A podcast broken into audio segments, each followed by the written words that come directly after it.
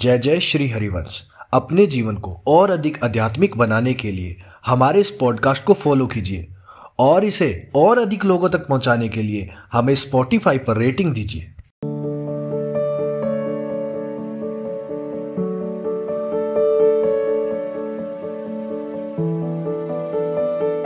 काजल देवी जी दिल्ली से, राधा वल्लभ श्री हरिवंश। महाराज जी आपके चरणों में कोटि कोटि प्रणाम। महाराज जी मेरा प्रश्न यह है कि मैंने इस जीवन में बहुत पाप किए हैं, जिसके कारण अब मेरा मन बहुत ही अशांत रहता है, कहीं भी मन लगता नहीं है। महाराज जी बहुत जीवन में भटकन हो गई है। अब श्री जी की कृपा से वृंदावन धाम में श्री जी बुलाती हैं। हाँ, डरने की कोई जरूरत नहीं। गलती बच्चों से ही होती है, हम सब बच्चे ही हैं। अगर हमसे कोई गलती हो गई, हमें लग रहा है कि मेरे से गलती हो गई, तो हमें सुधार करना चाहिए। भगवान सच्चिदानंद में जगत गुरु है, वो कह रहे हैं कि अगर तुम मेरी शरण में आ गए तो हम सर्व पापेभ्यो मोक्षयिष्यामि मा शुचा, मैं तुम्हें पवित्र कर दूंगा। तो भगवान की शरण होकर भगवान का नाम जप करते हुए जो हमने गलतियां की है, यदि हम उनको ना दोहराएं, हृदय में बात बैठा लें, अब लो नशानी अब ना नशयो, तो भगवान बड़े कृपालु हैं। उन्होंने हमें मनुष्य देह दिया ही इसीलिए है कि हम अपनी गलतियों को मिटा करके भगवत प्राप्ति कर लें। कोई भी गलती ऐसी नहीं है जो भगवत प्राप्ति से मुझे रोक सके, और कोई भी पुण्य ऐसा नहीं जो मुझे भगवत प्राप्ति करा सके। दोनों बातों को समझना होगा। अगर हमसे गलतियां हो गई हैं और हम स्वीकार करते हैं और भगवान की शरण में जाते हैं, तो भगवान के श्रीमुख के वचन है, अपिचेत सुदुराचारो भजते माम अनन्य भाग साधुरिव शमंतव्या सम्यक व्यवसिता। ऐसा चाहे जितना बड़ा दुराचार हो गया हो, गंदी बात हो गई हो, हिंसा हो गई हो, अपराध बन गया हो, अब हो गया हमसे गलती, अज्ञान में हो गई, पर हे नाथ अवलो नशानी अब ना नशे हो। उसी दिन से भगवान आदेश कर रहे हैं, उसे महात्मा ही मानो। महात्मा को महात्मा मानने के लिए आदेश देने की जरूरत नहीं, वो तो महात्मा है ही। वो महात्मा नहीं है इसलिए भगवान आदेश कर रहे हैं, उसे महात्मा ही मानो। वो भले दुराचारी रहा है पर मेरी शरण में आ गया, अब उसे महात्मा मैं बनाऊंगा। करो सद्यते साधु, भगवान कहे क्षिप्रम भवति धर्मात्मा, मैं उसे धर्मात्मा बनाऊंगा। तो भगवान की शरण में हो जाए। जैसे गंदा नाला है ना, कभी आचमन करने योग्य या स्नान करने योग्य नहीं होता, पर वही जब गंगा की धारा में या यमुना की धारा में गिरता है तो गंगा यमुना जी की तरह ही उसका सेवन होता है। नहीं होता, अपने लोग आचमन करते हैं, साष्टांग प्रणाम करते हैं, अवगाहन करते हैं, हमारा विचार भी नहीं जाता गंगा गंदा नाला की तरह। ऐसे ही हमारे आचरण गंदे हैं, पर हम हैं तो परम पवित्र प्रभु के ही ममैवांशो। तो यदि हम ये भाव स्वीकार कर लें तो हम पावन हो जाएंगे। सुरसरी मिले सु पावन कैसे, ईश अनिश ही अंतर जैसे। हम कभी स्वयं से पावन नहीं हो पाएंगे, भगवान परम पावन है। उनका जब हम नाम जप करेंगे, उनके आश्रित हो जाएंगे तो पावन। हमारे पाप हैं पहाड़ जैसे, जैसे रूई का पहाड़, और भगवान का नाम है एक दिया सलाई, छुआ दो सब भस्म हो जाएंगे। एक नाम त्रैलोक्य तारे, जो न ले सो जन्म ही हारे। जिनका एक नाम त्रिभुवन को तारने के सामर्थ्य रखता है, उन श्री कृष्ण का आश्रय लो, राधा किशोरी का आश्रय लो। और जो गलतियां हुई वो दोहराई ना जाए। हमारी गलतियां तभी माफ नहीं होती। आज हम कह रहे हैं कि हमसे गलती पड़ी, कल हम फिर वही कर रहे हैं और हर्षित होके कर रहे हैं, फिर नहीं माफ होगा, फिर तो पीछा और ये जुड़ जाएगा। और अगर ये हो गया कि मैं बहुत गलत किया, अब नहीं करूंगा, तो सच्ची मानो तुम्हें कुछ नहीं भोगना पड़ेगा, भगवान की कृपा से भस्म हो जाएगा। पर ये बात हम लोगों से हो नहीं पाती। हम लोग कह जरूर देते आज से नहीं करूंगा, पर फिर कुसंग होने के बाद हमसे गलतियां होने लगती, इसीलिए वो बात हमारी बनती नहीं है। नहीं तो हमारे प्रभु इतने कृपालु हैं, उमा राम स्वभाव जय जाना ताई भजन तज भावना, इतने कृपालु हैं, वो क्षमा कर देते हैं। अगर वो क्षमा न करें तो हम सब किसी लायक नहीं है, सब किसी पानी के ढेर हैं, कुछ नहीं है, मलमूत्र का भांड शरीर है, हर समय अपवित्र रहता है। मन को देखो तो 5 ज्ञान इंद्रियों के साथ प्रकृति में ही रमण करता रहता है। मनाकष्टानि इंद्रियाणि प्रकृति स्थान कर्षति। अब हम क्या गर्व करें कि हम भगवत प्राप्ति करा देंगे या कर लेंगे, तो फिर एक आश्रय बनता है। कि प्रभु जो चाहे वो कर सकते हैं, सर्वसमर्थ हैं। इसलिए हरि शरणम, हे प्रभु मैं आपकी शरण में हूँ और आपसे ही हमारी बात बनेगी। तो भगवान कहते तेषाम अहम समुद्धरता मृत्यु संसार सागरात, मैं उसका स्वयं उद्धार करता हूँ। तुम्हें सखी भगवान का आश्रय लेकर भजन करना चाहिए और जो त्रुटि हो गई वो दोबारा ना हो, इससे भगवान क्षमा करते। अब ये विषय फिर जैसे देखो, जो हम रोग निवृत्ति चाहते हैं तो उसमें मन को नहीं देखते ना, जो डॉक्टर कहता है फिर वही बात मानते हैं ना, क्योंकि हमें रोग निवृत्त होना है। तो हमारे ऊपर एक बहुत बड़ा रोग लगा है, भाव रोग। इसकी छोटी छोटी पीड़ाएं हैं, काम पीड़ा, क्रोध पीड़ा, लोभ, मोह, मद, मत्सर। अगर इनसे बचना है तो सदगुरु वैद्य वचन विश्वासा संयम या न, फिर संतों की बात माननी पड़ेगी। अब को मन नहीं लगता तो जहां मन लगता है वो तुम खुद कह रहे हो मैंने गलत किया है, फिर उसका परिणाम आएगा। अवश्य में भोक्तव्यम कृतम कर्म शुभा शुभम, फिर नरक जाना पड़ेगा। त्रिविधम नरकस्येदम द्वारम नाशन मात्मना कामा क्रोधा तथा लोभा। भयानक गलतियां इन्हीं तीन से होती है, या तो काम चेष्टा, या क्रोध से हिंसादि चेष्टा, या लोभ से चोरी छल कपट आदि की चेष्टा। ये तीन को भगवान ने मुख्य नरक का द्वार बताया, कामा क्रोधा तथा लोभा। वो स्वामी जी ने एक और जोड़ दिया, चार, काम क्रोध मद लोभ सब नाथ नरक के पंथ। उसमें अभिमान और जोड़ दिया है। इसलिए भाई अगर आनंद प्राप्त करना है तो रामकृष्ण हरि बोलना पड़ेगा, भगवान नाम जपना पड़ेगा, अच्छे आचरणों से चलना पड़ेगा, और नहीं तो फिर अवश्य में भोक्तव्यम, जो आप करोगे आपको भोगना पड़ेगा। शिविका जी, माँ जी आपके चरणों में कोटि कोटि प्रणाम। गुरुदेव भगवान, आप सत्संग में अक्सर अपने किडनी रोग की चर्चा करते हैं और ये बताते हैं कि ये प्रारब्ध से है, पर श्री जी की अनन्य शरणागति से इतना भयंकर शारीरिक कष्ट भी श्री जी अपनी गोद में बिठाकर कटवा रहे हैं। महाराज जी मैं अज्ञानी हूँ, मुझे क्षमा करना। गुरुदेव भगवान पर मेरे मन में बार बार ये प्रश्न उठता है कि श्री जी के अनन्य चिंतन और शरणागति होते ही करोड़ों जन्मों के पाप नष्ट हो जाते हैं, तो फिर आपका ये जन्मों के नष्ट हो जाते हैं, लेकिन जो तीर छूट चुका है तूड़ीर में उनको तो जला दिए, जो तूड़ीर में उनको जला दिए, जो चढ़ा रहे हैं उसको उतार लिया, लेकिन जो छूट चुका है ले। हाँ तो क्या हुआ कि जब हम इस शरीर में आने की प्रणाली, तो अनंत जन्मों के कर्मों से इस शरीर का पहले रचनात्मक भाव आया, उसी समय प्रारब्ध की रचना हो गई। अब ये जन्म लेते ही भगवान के मार्ग में चला तो जो तूड़ीर में रखे हुए बाण थे वो भस्म हो गए। आगे हम वो बाण चलाएंगे ही नहीं, आगे क्रीमाण ऐसे करेंगे ही नहीं कि दुर्गति हो, क्योंकि बाबा जी भगवान के मार्ग के पथिक है। लेकिन जब शरीर रचा गया था उस समय जो दुर्गति निकाली गई थी वो इसमें विराजमान है। अच्छा अब इसको भोग करके काट लें या हम अपने भजन से मिटा दें। भजन से अगर इसको मिटा दिया तो जहां हमें चढ़ना वहां चढ़ नहीं पाएंगे। तो इसको छूटेगा, आज नहीं तो कल छूटेगा, तो जो पकड़ना उसे पकड़े, किसे छूटे। तो जब हमको दिव्य चिदानंद में श्री जी की सेवा का अवसर मिल रहा है तो इस मलमूत्र के भांड शरीर को ठीक करने के लिए भजन का प्रयोग करें क्या।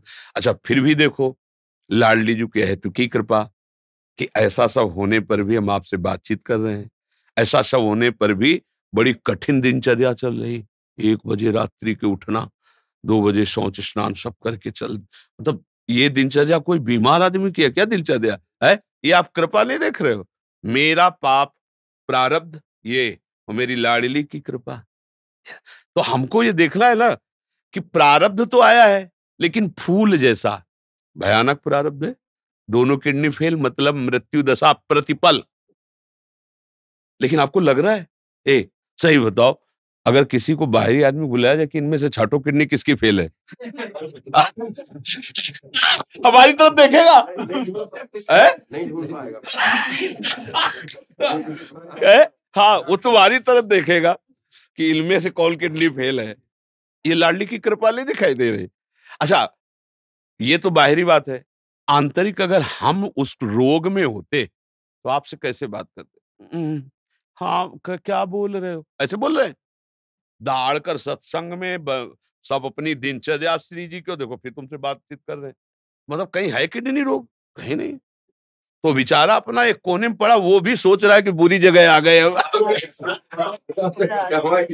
मतलब चले रोग, वो भी बेचारा सोच रहा है कि गलत जगह हमने अटैक किया, हाँ हमारा यहाँ कोई स्वागत सम्मान नहीं। ये लाडली जी की कृपा है, इस पर ध्यान ही नहीं देना है। अच्छा हम कभी जैसे किसी को ये बात कहते हैं ना तो इस बात से कहते हैं कि देखो तुम निराश मत हो, हम केवल तुमको बातें ही नहीं कह रहे, वो हमारा जीवन है।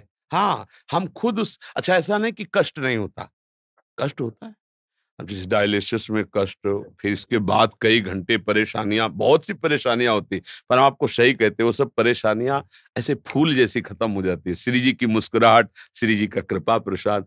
तो हमें लगता है कि शरीर को ठीक करने में समय बर्बाद मत करो, शरीर को तो छोड़ना ही पड़ेगा, श्री जी को राजी कर लो, तो शरीर छोड़ने के बाद जो हमें मिलेगा वो अविनाशी मिलेगा, फिर वो विनाश वाला खेल नहीं है, इसलिए इस पर ज्यादा ध्यान नहीं देना। अच्छा, जब तक श्री जी को चलाना है तो ऐसे ही चलाना है, और नहीं चलाना है तो स्वस्थ किडनी वाले चटनी हो जाते, एक्सीडेंट हुआ, बोले हाथ उधर गया पैर उधर गया, किडनी वो फटी पड़ी है, किसका? देखो ना, अतरे दिन सब घटनाएं होती है, तो इसलिए हमको ये चिंता नहीं है हमारी किडनी खराब हो, हमें कैंसर हो रहा है, होने दो, राधा राधा राधा, हमें जहाँ जाना है वहीं पहुंच जाना है।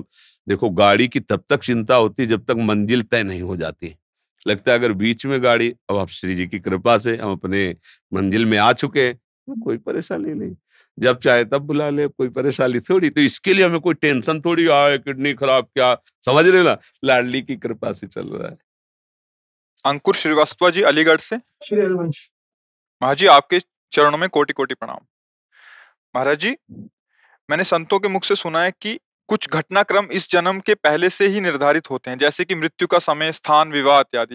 महाराज जी, इसमें कितनी सच्चाई और कितना प्रारब्ध है? हाँ नहीं, सही है, पर इसको बदला जा सकता है, हम कोई पशु थोड़ी है कि उसी घटनाक्रम में बंधे रहे। अगर उसी निश्चय में बंधे रहेंगे तो भगवत प्राप्ति किससे होती है? वृंदावन धाम वास किससे होता है? हमारे भाग्य में थोड़ी लिखा है वृंदावन बसना, हमारे भाग्य में थोड़ी लिखा है रामकृष्ण भजना। ज्योतिषाचार्य से दिखवा लो ज्योतिष, किसी की कुंडली में नहीं लिखा। अब ये नया जन्म भगवान ने हमें नए कर्म करके सुधारने के लिए दिया है। अगर हम भजन करें भगवान का तो हम सारे कर्मों को भस्म करके इसी जन्म में भगवान में लीन हो सकते हैं, भगवत प्राप्ति कर सकते हैं। हम चाहे अपने कर्म बिगाड़ कर भूत प्रेत बन सकते हैं, सुअर कुत्ता बन सकते हैं, नरक जा सकते हैं। तो हमारे प्रारब्ध में थोड़ी लिखा सुअर बनोगे, वो तो केवल इतने शरीर का है कि इस हिसाब से तुम्हारी मृत्यु होगी, इस हिसाब से तुम्हें वहां जाना होगा, इस हिसाब से तुम्हें ये भोग मिलेगा दुख सुख का, आगे के कर्म का नहीं, ये छूट दी गई। नहीं तो मनुष्य और पशु में अंतर क्या रह गया? तो ये तो सत्य है। सुनो भरत भावी प्रबल विलख कहो मुनिनाथ, हानि लाभ जीवन मरण जस अपजस विधिहाथ। विधि माने ब्रह्मा, जो ब्रह्मा ने लिख दिया छठी राव के अंक, राय घटे न तिल बढ़े रहुरे जीव निसंग। ये किसके लिए लिखा है? दुख सुख भोग के लिए। अगर दुख सुख भोग के लिए हम लेके बैठ जाते हैं तो हम में और पशु में अंतर नहीं। हम मनुष्य शरीर में भगवान के अंश हैं, हम इस दुख सुख की परंपरा को नष्ट करेंगे, मिटा देंगे इस दुख सुख की परंपरा को, और इसी जन्म में भगवान की प्राप्ति करेंगे। हम अपने नए भाग्य की रचना करेंगे, इसी जन्म में हम कर सकते हैं, सुअर कुत्ता बन के नहीं, अन्य जीव पक्षी बन के नहीं, मनुष्य शरीर बन करके, समझ रहे ना। हाँ, जो चाहो कर सकते हो, भगवान को अधीन कर सकते हो, तो फिर रह क्या गया? सुमिर पवन सुत पावन नामू, अपने बस करी राखे रामू। जब भगवान को बस में कर लेता है भक्त तो फिर और क्या बचा? जो चाहो कर सकते हो, पर चाह गलत करोगे तो फंस जाओगे। अच्छी चाह करो, दूसरों को सुख पहुंचाओ, दूसरों के काम आओ, भगवान का भजन करो, भगवान को प्रसन्न कर लो, जिसके प्राप्त करने के बाद फिर कुछ प्राप्त करना बाकी नहीं रहता, वो भगवान श्री हरि हैं। तो ये बात स्वीकार करो, प्रारब्ध हमारा कुछ नहीं बिगाड़ सकता।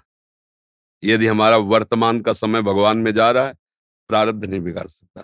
प्रारब्ध शरीर के ऊपर प्रहार करता है और हमारा शरीर भी भगवान की शरण में है, तो प्रहार भी जो तलवार जैसा होगा तो आके छड़ी जैसा लग जाएगा, लगेगा छड़ी जैसा, क्योंकि वो निश्चित हो चुका है।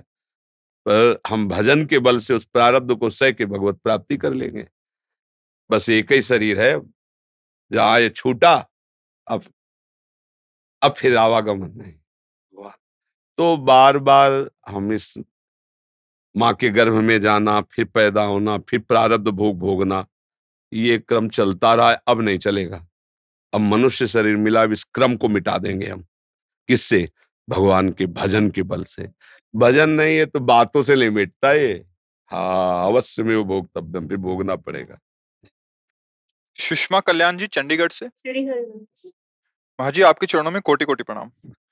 महाराष्ट्री, मेरे शरीर के पति व पुत्र में बहुत मोह है, हर पल खो देने का भय बना रहता। जानती हूँ कि किसी एक दिन सबको शरीर छोड़ना है, फिर भी भय नहीं जाता। महाराज जी मैं क्या करूँ? इसी का तो नाम माया है, इसी का नाम माया है। इसी माया से मुक्त होने के लिए मामे वे प्रपद्यंते माया में ताम तरंते, भगवान कहते मेरी शरण में हो जाओ।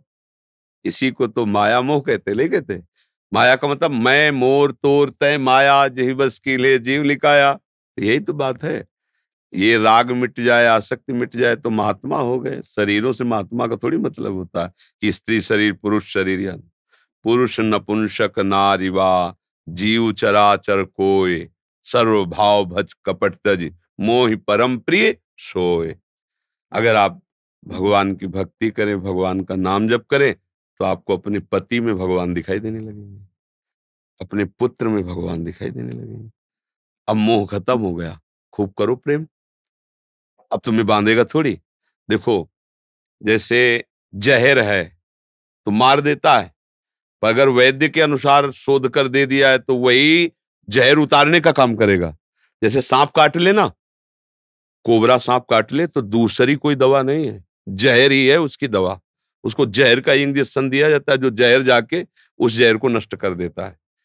संखिया जहर है, वैद्य से शोध कर ऐसी औषधियां बनाता है, दमा आदि की भारी बीमारियां पुरानी पुरानी सब नष्ट हो जाती हैं। ऐसे ही आसक्ति जहर है, दुर्गति कराती है। और अगर यही आसक्ति कि मेरे कृष्ण मेरे पति रूप में, ओ मेरे गोपाल जो मेरे लाला के रूप में, करो खूब प्यार और करो, अब दुर्गति थोड़ी होगी, अब भगवत प्राप्ति होगी। बस विचार ठीक करने, अगर भगवत भावना ले आओ तो यही प्यार और बढ़ा दो, घटाने की थोड़ी जरूरत है। जब हम लकड़ी के मंदिर में ठाकुर जी की छवि विराजमान करके उसमें भगवत भाव कर सकते हैं, तो चलते हुए शरीरों में भगवत भाव करने में क्या धोखा है? तो वो तो भगवान है ही सबके हृदय में, अगर कर ले तो फिर निकल गया। पर शरीरों में करना बड़ा कठिन होता है। अनुकूल है तो भगवत भाव हो जाएगा, और जब वो गाली देगा प्रतिकूल व्यवहार करेगा तो भगवत भाव थोड़ी होगा, फिर नहीं भगवत भाव होगा। तो अनुकूलता कोई भगवत भाव नहीं होती, भगवत भाव समतूल होता है, समदर्शिता भगवत भाव में आता है। तो अगर अपने पति में भगवान की भावना कर ले, पुत्र में भगवान की भावना कर ले, या जिससे व्यवहार करे उससे भगवत भावना कर ले, तो वही भाव उसे भगवत प्राप्ति करा देगा। अब मोह में फंस के दुर्गति तो होती ही है। तो ये बातें मोह की हैं, उसी मोह को भगवान की भक्ति में ले आओ, वही भगवत प्राप्ति का हेतु हो जाएगा। अगर नहीं कर पाए तो यही मोह दुख का है। मोह जो है वो समस्त दुखों को देने वाला है। और मोह गए बिनु राम पद होई न दृढ़ अनुराग, मोह मूल बहुसूल प्रद। मोह कैसा है? संसार के बंधन का मूल है, और सूल प्रद हर समय कष्ट देने वाला है। मोह मूल बहुशूल प्रद, त्यागो तम अभिमान, भजहु राम रघुनायक कृपा सिंधु भगवान। भगवान का भजन करो, मोह का नाश करके उसी से भगवत प्रेम करो, त्यागने की जरूरत नहीं, उसी में भगवत भावना करो। ओ मैं नहीं जानती थी मेरे प्रभु तुम मेरे पति रूप में आए, आज मैं गुरुदेव की कृपा से पहचान गई, अब धोखा नहीं हो, अभी बात बन गई। अब पति कह रहे हैं प्यास लगी पानी लाओ, तुम कह रहे पहले शंकर जी को नहवा देंगे तब पानी देंगे। बात नहीं बनेगी, क्योंकि साक्षात शंकर पीने के लिए मांग रहे हो, उनको मना कर रहे हो। पैसे पति में भगवत भावना, पुत्र में गोपाल जी की भावना, जिससे व्यवहार करो इष्ट भावना, मंगल हो गया। कहीं भागने की जरूरत नहीं। गुफाओं में जाने से भगवान नहीं मिलते, भगवान भावना से मिलते हैं। देखो चक्रवर्ती सम्राट है महाराज अम्बरीश, और गुफाओं में रहने वाले दुर्वासा जी है। जीत किसकी भी हुई? अम्बरीश जी की। भक्ति भाव में वो प्रबल हैं, और इनको तपस्या की ठसक है, तो कृत्या पैदा कर दी तपस्या से मारने के लिए। वो भक्ति भाव में प्रबल है, तो भगवान ने सुदर्शन चक्र को भेज दिया, जाओ मेरे भक्त की रक्षा करो। इसलिए भक्ति जहां हो, जिनके बीच में हो, वही की जा सकती है। बस भाव बना लो, भाव संभाल लो, कहीं भागने की जरूरत नहीं है। भाव बना लिया तो भगवान का एक नाम है भाववश्य भगवान। भगवान कहते भाव से मुझको भजे तो भाव से बेड़ा। हाँ, भाव बस, पति में भगवत भाव करो, पुत्र में भगवत भाव करो, समाज में भगवत भाव करो, महात्मा हो गए। माधुरी शरण जी, श्री हरिवंश महाराष्ट्री, आपके चरणों में कोटि कोटि दंडवत प्रणाम। महाराष्ट्री, आप नाम जप पर पूरा जोर देते हैं। जब आप नाम महिमा कहते हैं तो मंत्र में अरुचि होने लगती है। आपके श्रीमुख से सुना है कि नाम से ही सब कुछ हो जाएगा, इसलिए ऐसी अवस्था में मंत्र जप में मन नहीं लगता, केवल नाम जप में ही मन लगता है। आपने ये भी कहा था कि नाम सिद्ध है पर मंत्र को पवित्र अवस्था में सिद्ध करना होता है, और अगर अपवित्र अवस्था में मंत्र जप करें तो काम क्रोध आदि विकार बढ़ने लगते हैं। कृपया महाराज जी मार्गदर्शन करें। नाम जप पूर्ण है, इसमें कोई संशय नहीं। नाम जप से कल्याण की प्राप्ति, कामनाओं की पूर्ति, संकट निवृत्ति, जन्म मरण बंधन से मोक्ष सब प्राप्त हो जाता है। अब जो बात करें ध्यान से सुनना, प्रियाजू के समीप सहचरी बनकर उनकी सेवा में रहना, अब बात अलग हो गई। अब इसके लिए जो सहचरियां आचार्य रूप से आई हैं और जो मंत्र दिया है उसका निरंतर पवित्र अवस्था में और अपवित्र अवस्था में नाम ये करना ही पड़ेगा, तभी स्वरूप की प्राप्ति होगी, सहचरी स्वरूप। पाप का नाश हो जाना, कामनाओं की पूर्ति हो जाना, रोग की निवृत्ति हो जाना, जन्म मरण बंधन से मुक्त हो, सब कुछ नाम भगवान कर देंगे। और नाम भगवान की कृपा से ही सद्गुरु की प्राप्ति होना, और सद्गुरु की कृपा से निज सेवा का स्वरूप प्राप्त करने का मंत्र मिलना, और मंत्र की कृपा से स्वरूप की प्राप्ति होना। कल्याण होना और स्वरूप की प्राप्ति होने, दोनों में अंतर है बच्चा, समझ रहे हो ना? हाँ, तो हर समय नाम जप करो पर कुछ समय निकाल करके मंत्राकार वृत्ति करो, मंत्र में मन को लगाओ। अपनी बुद्धि के अनुसार परमार्थ में नहीं चला जाता, समझ रहे हो? अब जैसे हम किसी से कह दें आप आओ वृंदावन धाम वास करो, आपका सब काम बन जाएगा। अब इसके बाद कहेंगे क्या होगा तेरे वृंदावन वास मात्र से? यदि एक भी क्षण प्रिया प्रीतम के चिंतन से गया तो तेरा क्या होगा? तो कह दे आप कल कह रहे थे कि वृंदावन वास, तो वृंदावन आओ और सब काम हो जाएगा। इसके बीच की जो यात्रा है वो अब हम तुम्हें पढ़ाएंगे, अब हमें समझाएंगे, उसको लेके मत बैठ जाओ। आप शुरुआत किए, अब आगे का मार्ग प्रशस्त होगा। मंत्राकार वृत्ति से ही अपने वपु की प्राप्ति होती है, जैसे दास्य भाव, सख्य भाव, गोपी भाव, सहचरी भाव, ये गुरु प्रदत्त मंत्र से होती है, ध्यान रखना।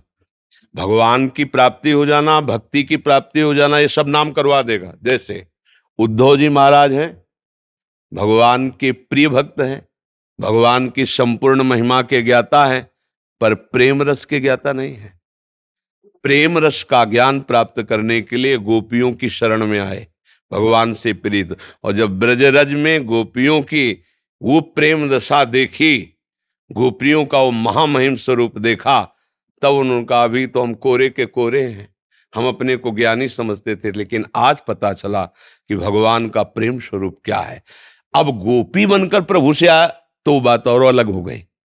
अभी गोपी के प्रेम देख करके उद्धव को लगा कि मेरा भजन, मेरा साधन, मेरी भगवत प्राप्ति इनके आगे क्या है? इनके आंसुओं में जो अमृत बरस रहा है वो मेरे अंदर, मेरा तो हृदय शुष्क है। और गोपी भाव जिसके लिए ज्ञान शिरोमणि भगवान शिव ने गोपीश्वर होकर के रास में प्रवेश किया, फिर सहचरी भाव।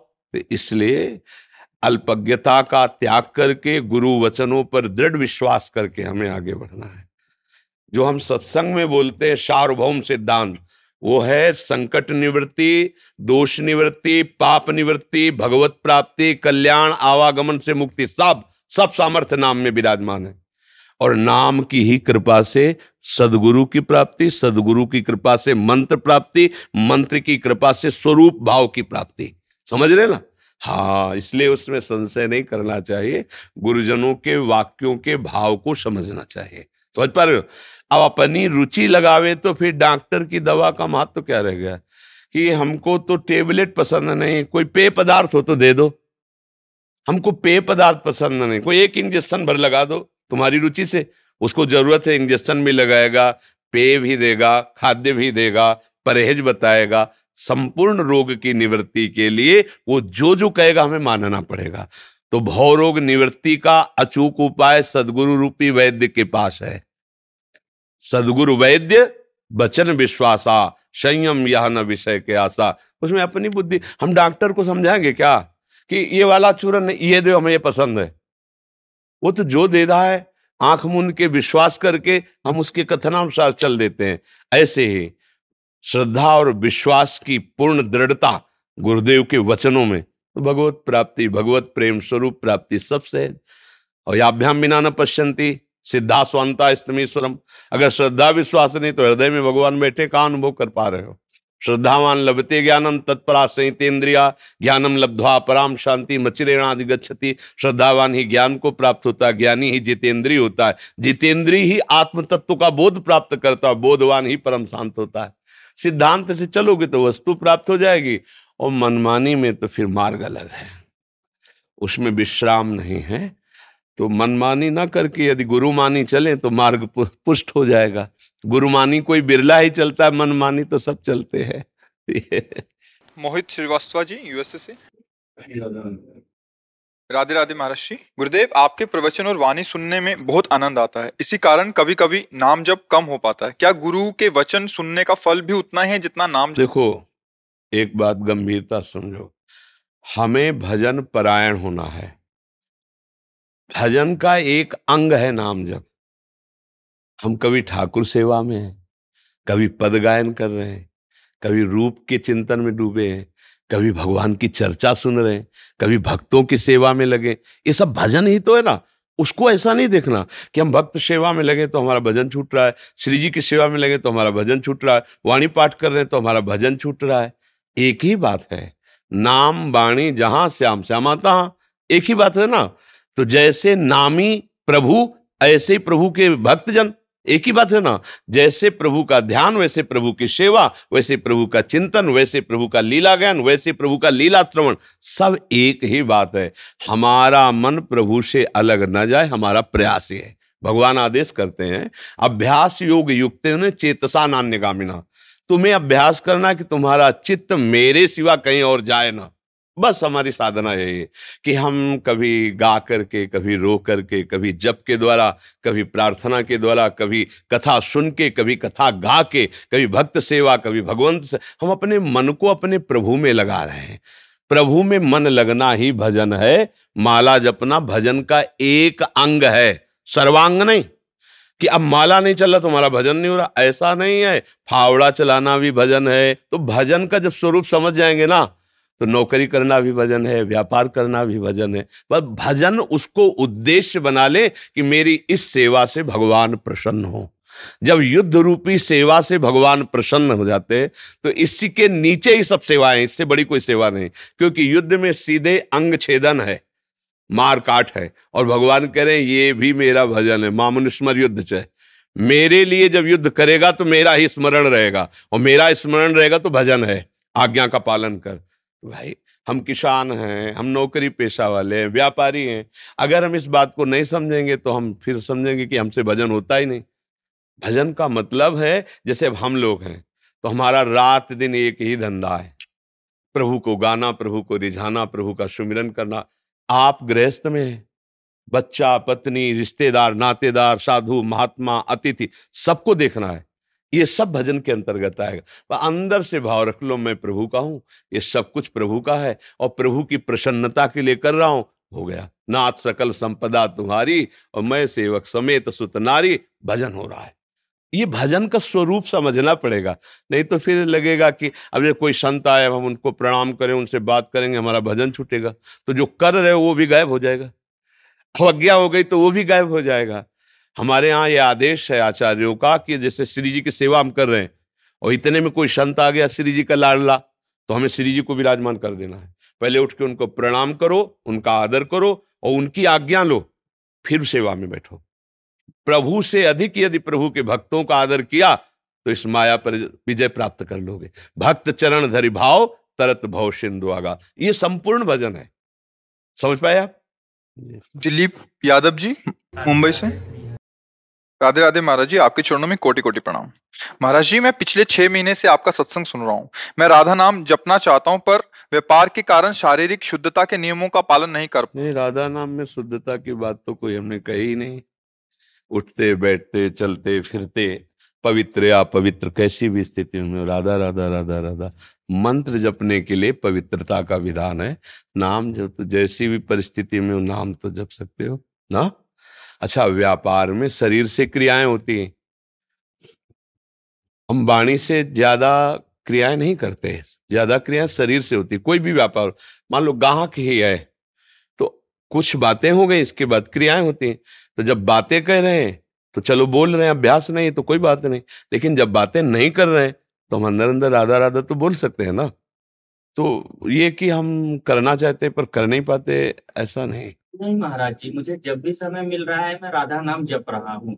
बस ये होता है कि अब जब पहले कभी नहीं कर रहे थे तो कुछ भी कर लो कुछ फर्क नहीं पड़ता था, लेकिन जब आप कर रहे हैं तो ऐसा सोचते हैं कि कहीं कोई गलती ना हो जाए, कहीं कोई त्रुटि ना हो जाए। नहीं, उससे तुम बेपरवाह हो। हर गलती हर त्रुटि को मिटाने के लिए तो हम राधा नाम जप रहे हैं, तो गलती हमारा क्या कर लेगी। पर ये डर रहना बहुत अच्छा है। इस डर से अंदर से ये रहेगा कि कोई पापाचरण करने के लिए मन प्रेरित करेगा तो आप उसे डांट सकते हैं। किसी का गलत करने का जो भी अंदर भाव आवे उसका दमन करना चाहिए। गलत आचरणों के लिए मन को रोकना चाहिए। तो और नाम जप करो, आगे सब ठीक हो जाएगा। डॉक्टर मीतू, भजन में निरंतरता लाने के लिए क्या करना चाहिए? देखो, निरंतरता उससे होती है जिससे हमारा प्यार होता है, जिससे प्यार होता है। ये जबरदस्ती वाला खेल नहीं है निरंतरता। गोस्वामी जी ने भगवान से मांगा कि मेरा स्मरण आपके प्रति कैसा हो। बोले कामी नारी प्यारी जिमी। सूत्र समझो, जैसे कामी आदमी को कोई प्राणायाम आसन पद्मासन ये सब कुछ नहीं करना होता। उसको काम से प्यार है, काम की पूर्ति के लिए देह से प्यार है, तो उसको रात दिन उठते बैठते वही देह का चिंतन रहता है स्त्री के। कामी पुरुष को, यदि वो स्त्री शरीर में काम है तो पुरुष शरीर का चिंतन, पुरुष शरीर में देह, या परस्पर देह चिंतन। कैसे होता है? कोई प्रयास नहीं करता, स्वाभाविक होता है, निरंतर होता है। क्यों होता है? क्योंकि उसको उससे प्यार है, वो उसमें सुख बुद्धि किए हुए है। अपना बुद्धि, अपनापन, सुख बुद्धि, प्रीति, बस अखंड चिंतन चालू। तो बोले काम ही नारी प्यार जिम। और लोभी जिम प्रिय दाम। कंजूस आदमी को जैसे रुपया, लोभी आदमी को हर समय रुपया नजर आता है।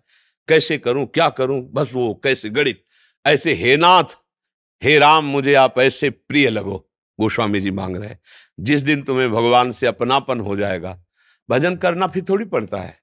जैसे दिल धड़क रहा है तो हम धड़का रहे हैं क्या? श्वास ले रहे, श्वास प्रश्वास आ जा रही, पलकें उठ गिर रही, ऐसे ही भजन होता है। कहीं अहंकार नहीं रहता कि मैं भजन कर रहा हूं, और हृदय में स्वाभाविक नाम स्मरण हो रहा है, मंत्र स्मरण हो रहा है, प्रभु की रूप प्रभु की लीला चिंतन हो रही।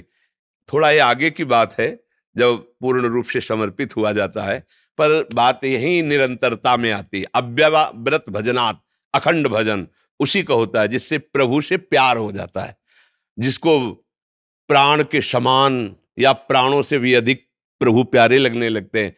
फिर निरंतर भजन।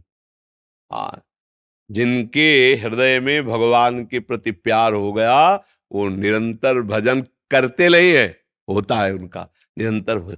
जिन्हें राम तुम प्राण प्यारे, तिनके मन शुभ सदन तुम्हारे। जिन्हें आप प्रभु प्राण प्यारे लगते हो तो भगवान का चिंतन क्या, भगवान ही बैठ जाते हैं हृदय में आकर के। भजन करो, भगवद आश्रित रहो, और जहां जहां मन जाए वहां से हटाकर प्रभु के नाम में, रूप में, लीला में, धाम में लगाओ तो निरंतरता धीरे धीरे आ जाएगी। करत करत अभ्यास के जड़ मत होत सुजान। राधे राधे गुरुजी। गुरुजी, मेरा सवाल आपसे ये था कि मैं पहले मांस मदिरा आदि का सेवन करता था एवं व्यभिचार भी करता था, परंतु जब से मैंने आपका सत्संग सुनना चालू किया तब से सभी गलत कार्य एवं कुमार्ग बंद हो गए हैं। मगर जब से श्री राधा नाम का जप करता हूँ तब मेरा मन में बहुत गंदे ख्याल भी आ रहे हैं। पूरी कोशिश करता हूँ फिर भी मन इधर उधर। सत्संग सुना होगा, आज के ही सत्संग में हम कह रहे थे समुद्र मंथन हुआ तो सबसे पहले क्या निकला? विष। समुद्र मंथन में सबसे पहले विष निकला। तो जब नाम जाता है ना तो मंथन करता है पूरे हृदय में, तो गंदी गंदी जितनी बातें सब भागती बाहर निकलती हैं। साधक घबरा जाता है कि पहले इतना गंदी, पहले क्या था, हमारा जो कैमरा है वो कवर कर रहा था, अब क्या कर रहा है, नाम उसको डिलीट कर रहा है। तो डिलीट आने में और जाने में दोनों में अनुभव होता है ना, कौन आया कौन गया। तो जो जा रहे हैं उनको हम आना समझ रहे हैं, हमारे हृदय में गंदी गंदी बातें आ रही हैं, आ नहीं रहे, अब जा रहे हैं। अब लो नशानी अब ना नशे हो, यदि गंदी बातें खान पान की करते रहोगे तो बुद्धि भ्रष्ट रहेगी, भजन में मन नहीं लगेगा, फिर आपको लगेगा ये सब गप है और फिर संसार में रत हो जाओगे। अगर बुद्धि पवित्र रखोगे, खान पान सही रखोगे, तो ये मार्ग आपको आनंद देता, आगे बढ़ाता चला जाएगा। और इसी जन्म में अगर कहीं भगवान के चरणों का ध्यान नित्य होने लगे, उनमें आंसू आने लगे, भगवान की कथा अच्छी लगे, तो जान लो अब हमारा उद्धार हो गया। ये लक्षण है। गदगद कंठ नयन बहाव नीरा, वृंदावन में प्रिया प्रीतम का नाम जपते हुए या आप जहाँ भी हो और आंसू आ जाए श्री जी का चित्र, तो जानो बड़ी कृपा है। संसार के दुख में तो सब रोते हैं, प्रिया जी के लिए कौन रोता है, कृष्णचंद्र जी के लिए कौन, कोई बिरला ही उनके लिए अश्रुप्रा। ये बड़ी भेंट है, इस भेंट को लोग सहज में फेंक देते हैं संसारियों के सामने।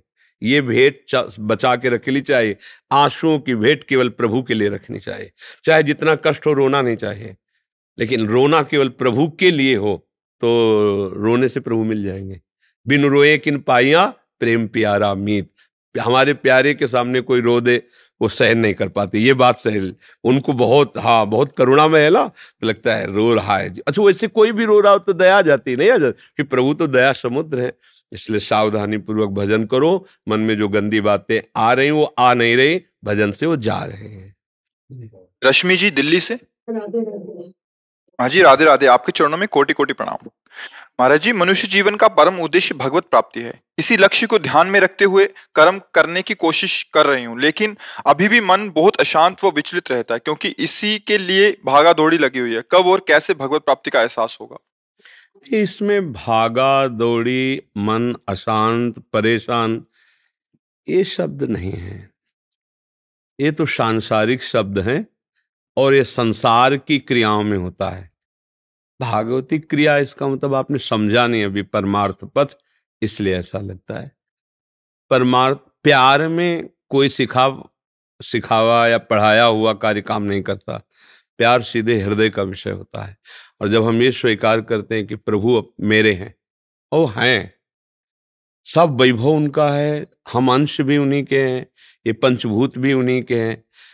अब हमने क्या कि कुछ अलग अपना मान लिया है। हमारी जो परेशानी, अशांति, दुख का कारण है, मूल कारण समझो, प्रभु से हटके कुछ अपना मान लेना, जैसे संपत्ति अपनी, घर अपना, पुत्र अपना, व्यवहार अपना, पद अपना, शरीर अपना। अब ये शब्द लागू हो गए, परेशानी, अशांति, बहुत करने पर भी असफलता, निराशा, ये सब लग गए, क्योंकि ये यही हैं। अगर आपने प्रभु से अपना कुछ नहीं माना और अपने आप को भी प्रभु के हवाले कर दिया है, तनवांग मनोभीर अमलही सोहम तवई वाश्रिता, शरीर से, मन से, वाणी से, हे प्रभु मैं आपके आश्रित हूँ, तो ये शब्द खत्म हो जाएगा। परेशानी, हैरान हूँ, बहुत विषाद युक्त हूँ, बहुत समस्या में फंसा हूँ, ये शब्द नहीं होंगे। प्रभु की प्राप्ति के लिए परेशानी की जरूरत नहीं है। परेशानी संसार की प्राप्ति, क्योंकि कभी ना मिला आज तक, कि ना किसी को मिलेगा।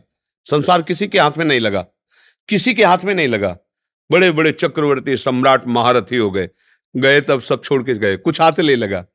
हाँ, परमार्थ हमारा वास्तविक धन है, अर्थात भगवत भजन करना, भगवत आश्रित रहना। अब मन चूंकि प्रभु में इसलिए नहीं लगता कि बहुत समय से विषयों और संसार में लगा रहा है, तो हम चाहते हैं कि प्रभु में लगाएं, पर वो लगता नहीं। पर अगर हमारी चाह पक्की हो जाएगी तो ये लग जाएगा। करत करत अभ्यास के जड़ मत होत सुजान, रस्सी जावत आवत जात ही सिल पर होत निशान। तो हमारे मन में राधा नाम अंकित हो जाएगा, कृष्ण नाम अंकित हो जाएगा, पर हम बार बार अभ्यास करें। ये परेशान होकर के नहीं, उतावले होकर के नहीं, आनंद। हम जानते हो जल्दीबाजी क्यों करते हैं, बस भगवान प्रसन्न हो जाओ, सारे काम बन जाओ, सारी समस्या मिट जाए, इसलिए जल्दी हम चाहे। हमें जल्दी की जरूरत नहीं है, हमें जरूरत है एक एक श्वास प्रभु की सेवा और सुमिरन में। बस एक एक श्वास अगर आप प्रभु की सेवा और सुमिरन में लगा दिए तो जीते जी भगवत प्राप्त हो, जीते जी। खुद आपको अनुभव में आएगा। हमारे प्रभु हृदय आराध्य हैं, वो यहीं बैठे, कहीं दूर नहीं जाना है, बस उनको पुकारना है। और प्रभु से कुछ भी अलग रखोगे तो फिर बात नहीं बनेगी, कुछ भी अलग। इसलिए भक्तों का जीवन देखो, नाथ सकल संपदा तुम्हारी, मैं सेवक समेत सतनारी। कुछ भी अलग नहीं, सब गिरिराज जी का, सब श्री कृष्णचंद्र जी का, सब प्रिया जी का। अब समस्या किस बात की है? समस्या तब होती जब हम मालिक बनना चाहते हैं। जहां हम मालिक बने शरीर के, पति, पुत्र, परिवार, अब वहां समस्या तुम्हें झेलनी पड़ेगी। मालिक यदि प्रभु को बना दो और आप उनके सेवक बन जाओ तो समस्या है ही नहीं, क्योंकि ये फिर ज्ञान दे देते हैं कि जितने कार्य के लिए, जितने समय के लिए जो आया उतने ही समय तक टिकेगा, इसके बाद चला जाएगा। चाहे वो वस्तु हो, चाहे पद हो, चाहे व्यक्ति हो, चाहे स्थान हो, जितने काल तक के लिए तुम्हारी सेवा है उतने काल तक, इसके बाद हटा दिए जाओगे। फिर परेशानी क्या? जैसे सरकारी आदमी हर समय तैयार रहता है, बंगले पे रहता है, गाड़ी, हर व्यवस्था सरकारी हुई, पर वो जानता है सरकारी व्यवस्था कभी भी हमें ट्रांसफर हो सकता है, कभी भी छिन सकता है। बिल्कुल ऐसे ही तैयार रहो, ये गाड़ी कभी भी छिन सकती है, कभी भी ट्रांसफर हो सकता है, किसी भी योनि में भेज सकते हैं। इसलिए उनको ऐसे मना लो कि ट्रांसफर अब सीधे उन्हीं के पास हो, अब किसी और योनियों में ना जाना पड़े संसार चक्र में। और जब आप ये लक्ष्य करोगे तो मन लगने लगेगा। जैसे हम मन में ये बैठा लिए कि रुपया सुख का हेतु है, अब हम कुछ भी करेंगे तो हमारी नजर रुपये पे रहेगी। कुछ भी, इसमें कितना लाभ होगा, इसमें कितना रुपया मिलेगा, कुछ भी, क्योंकि हमारा लक्ष्य रुपया बन गया। ऐसे अगर हमारा लक्ष्य बन जाए भगवत प्राप्ति, तो हर क्रिया में प्रश्न होगा, इससे भगवत प्राप्ति में सहयोग मिलेगा, इससे कितना सहयोग मिलेगा, इससे कितना विघ्न पड़ेगा, इसमें कितना भगवत प्राप्ति से हम नीचे गिर सकते हैं। वो विचार केवल भगवत प्राप्ति का चलेगा। ऐसे ही हमको सावधान होकर मन को भगवत प्राप्ति का लक्ष्य बना के लगाना है। ये धीरे धीरे लग जाएगा। अगर लगता नहीं ना तो हम ये भी कह देते कि प्रयास करने पर नहीं लगता।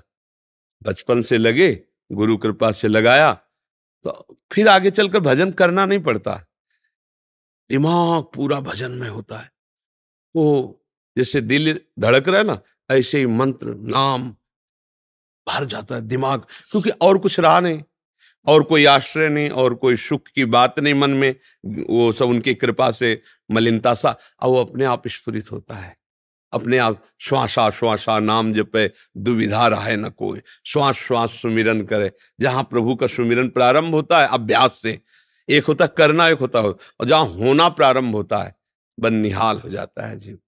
तो अभ्यास से होता है। जैसे हम अभ्यास से विषयों में गिर गए, ऐसे अभ्यास से हम प्रभु की तरफ उठकर चले। ये अभ्यास भगवान ने ही आज्ञा करी है कि अभ्यास योग युक्त न चेतसा नान्य कामना। तुम ऐसा अभ्यास करो कि मेरा चित्त जो है वो भजन से ना हटे। अभ्यास करने से हो जाएगा। जैसे आपने लक्ष्य बनाया, आप आ गए। अगर आप लक्ष्य नहीं बनाते तो आप कैसे आ जाते? ऐसे आप लक्ष्य बनाओ कि मुझे साक्षात दर्शन चाहिए और उसके लिए तड़पो तो वो मिल जाएंगे। अच्छा, वहां तुम्हें जाना नहीं, वो खुद आ जाएंगे। वो इतने कृपालु हैं। लक्ष्य आप बनाओ, आ वो जाएंगे, चलना नहीं होता। भक्त कहाँ चलता है?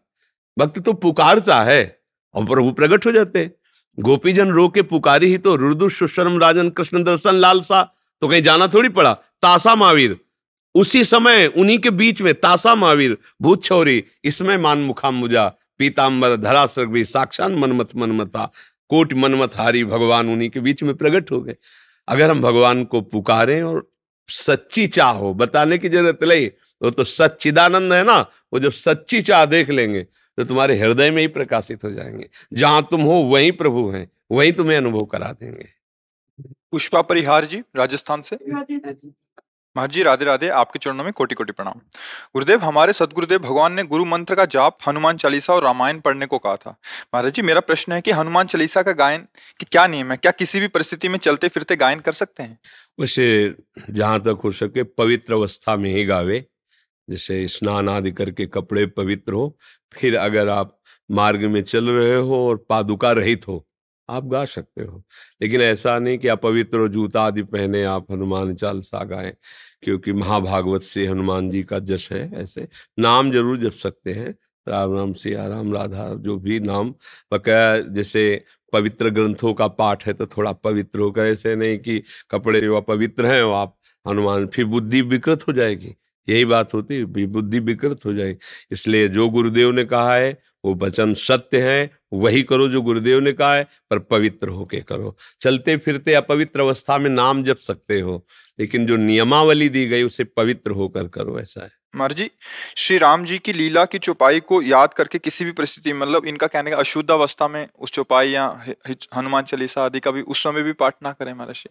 नहीं, कितनी देर अशुद्ध अवस्था रहती है भाई। लघुशंका गए, हाथ पैर धोए, आचमन किया, पवित्र हो गए, शौच गए, पवित्र हो गए। अगर माता बहनें जो धर्म में रहती हैं, जैसे मासिक धर्म आदि 2-3 दिन, तो उसमें स्नान आदि क्रिया कर ली, पर वो जो मासिक धर्म किया पवित्र, उसमें ग्रंथ नहीं लेना हाथ में, पर जो हमें याद है वो हम कह सकते हैं, और जो हमें चौपाइयाँ याद है जो हमें, वो हम कह सकते हैं, वो हम गान कर सकते हैं, पर ग्रंथ स्पर्श नहीं करेंगे, माला स्पर्श नहीं करेंगे, उस समय ठाकुर सेवा स्पर्श नहीं करेंगे। 3 दिन बकाया जो हमारा भजन चल रहा है उसको तो नहीं रोकेंगे, और शरीर की पवित्रता को वैसे निर्वाह करेंगे जैसे रोज करते हैं, पर वो 3 दिन जो है फिर हम ये सेवाएं नहीं करेंगे। बकाया नाम जप है, कीर्तन है, जो पाठ है, जितना याद है उतना हम कर सकते हैं। अनुराधा प्रिया जी दिल्ली से,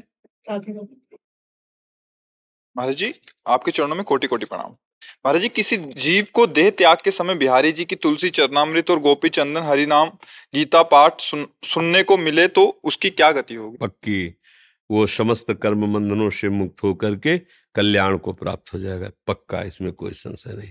कोई भी जीव अंतिम समय भगवान का चरणामृत, तुलसी जी, भगवान नाम और ये सब महामहिम, तो निश्चित उसका कल्याण हो जाएगा, निश्चित, पक्का, इसमें कोई संशय नहीं, कल्याण हो जाएगा। राजीव दुबे जी कोलकाता से, राधे राधे। राधे राधे गुरुजी, आपके चरणों में कोटि कोटि प्रणाम। गुरुदेव, जब से आपके प्रवचन और राधा रानी का नाम जप कर रहा हूँ, मन में बहुत शांति मिली। ग्रस्त जीवन में रहने के कारण क्रोध पर निरंतर नहीं रहता, बच्चों और पत्नी पर गुस्सा आ जाता है। क्या उससे नाम जप से जो पुण्य प्राप्ति हुई है उसमें हानि होती है? महाराज जी कृपया मार्गदर्शन करें। वैसे मुख्य बात हम आपको बता दें कि किसी भी कर्म में ताकत नहीं कि नाम को नष्ट कर सके। नाम जप अविनाशी है, भगवान का नाम अविनाशी है। जब आप जितने नाम जप कर लिए वो अविनाशी है। कोई भी बड़े से बड़ा पाप उस नाम को नष्ट नहीं कर सकता। जब आप अपराध करेंगे तो नाम जप रुक जाएगा, नाम जप नहीं हो पाएगा, ये मान सकते हैं, लेकिन नाम जप नष्ट हो जाएगा ये बात नहीं। पुण्य नष्ट होते हैं, जैसे आपने दान किया, सेवा की, तीर्थ स्नान किए और अनुष्ठान किए, वो नष्ट हो सकते हैं, लेकिन जो आपने भगवान का नाम जप किया, नाम अमोघ है, अविनाशी है, इसका ये पुण्य कर्मों में नहीं है, ये तो भगवान को अधीन करने वाली बात है। नाम का प्रभाव नामी को अधीन कर लेता है, नाम कोई पुण्य कर्मों में नहीं है। पाप और पुण्य, शुभ और अशुभ कर्म, ये दोनों ही बंधन कारक हैं। नाम दोनों से मुक्त करता है। शुभ अशुभ दुर्ग विध्वंसी बल तब जयति जयति जगुच्चरे। जो पुण्य और पाप दोनों का विनाश कर देता है वही महात्मा जीवन मुक्त कहा जाता है। जब तक शुभ है स्वर्गादि लोक, अशुभ है तो नरकादि लोक, शुभ अशुभ तो मर्त लोक, शुभ अशुभ दोनों का नाश, तो जीवन मुक्त हो गया, वो भगवत प्राप्त हो गया। तो पहली बात तो ये है कि ये भ्रम छोड़ दो कि कोई भी हमारे नाम को नष्ट कर देगा। अब दूसरी बात, नाम जब तभी आपको सुखद और आनंद प्रद लगेगा जब आप पापाचरण छोड़ दोगे। नाम में तभी रुचि होगी। पापवंत कर सहज स्वभाव, भजन मूर्ते भावन काओ। तीसरी बात, आपका क्रोध बहुत आता है। क्रोध जो है उसकी स्वयं की सत्ता नहीं है, जैसे द्वेष की सत्ता नहीं है। राग से ही द्वेष प्रकट होता है, ऐसे ही काम से ही क्रोध का प्रादुर्भाव होता है। कामा संजायते क्रोधा, क्रोधा स्मृति विभ्रमा, स्मृति भ्रंशात बुद्धिनाशो, बुद्धिनाशात प्रणश्यति। जब हमारी कोई कामना होती है तब हमें जब बाधा पड़ती तो क्रोध आ जाता है। जैसे हमारे अंदर ये बात बैठ गई कि हमारी पत्नी है, ये हमारे पुत्र हैं, तो हमारी कामना लगती है कि हमारे अनुकूल चलें, और जब वो प्रतिकूल होंगे तो गुस्सा आ जाएगा। अनुकूलता की मांग साधक की नहीं होती, संसारी पुरुष की होती है। पत्नी और पुत्र, उनको कर्तव्य मार्ग में चलाने के लिए तुम्हें ये सेवा मिलेगी। तुम पति नहीं हो, तुम स्वामी नहीं हो, ना उस जीव को जानते हो जो पत्नी रूप में है, ना उस पुत्र को जानते हो जो पुत्र रूप में है। केवल शरीर संबंध को मान करके आपने अपने को स्वामी मान लिया है, इसलिए परेशान हो रहे हो। स्वामी मानो प्रभु को और आप मानो सेवक।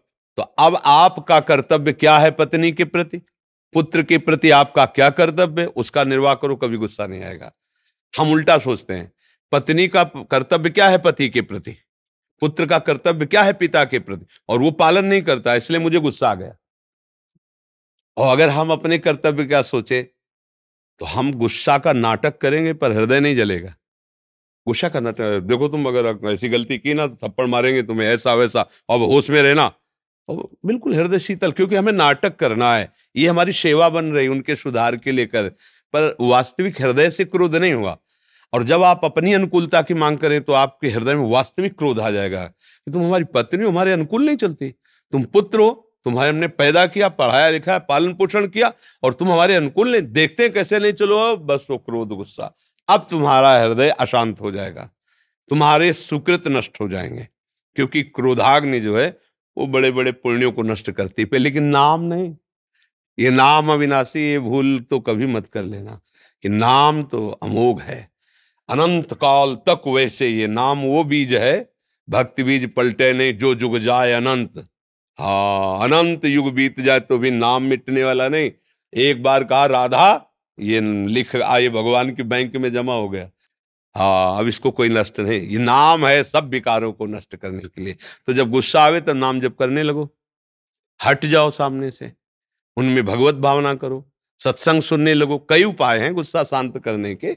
हाँ, अगर उनका पर गुस्सा का स्वभाव है कि वो सब उपायों को नहीं देखेगा। वो गुस्सा का स्वभाव क्या है? दुरुक्ति, कटु वचन बोलना, गाली बोलना, अपमानित करने वाले शब्द निकलने लगना, ये गुस्सा में आ जाए। क्रोध का स्वरूप यही है। तो मतलब जो बोलना नहीं चाहिए ऐसी भाषा बोलने लगेगा, असम्माननीय, अश्लील, वो फिर अब गलत हो गया। अब आपकी वाणी अपवित्र हो गई, हृदय पवित्र हो रहा है, वो आपको नीचे गिरा रहा है क्रोध।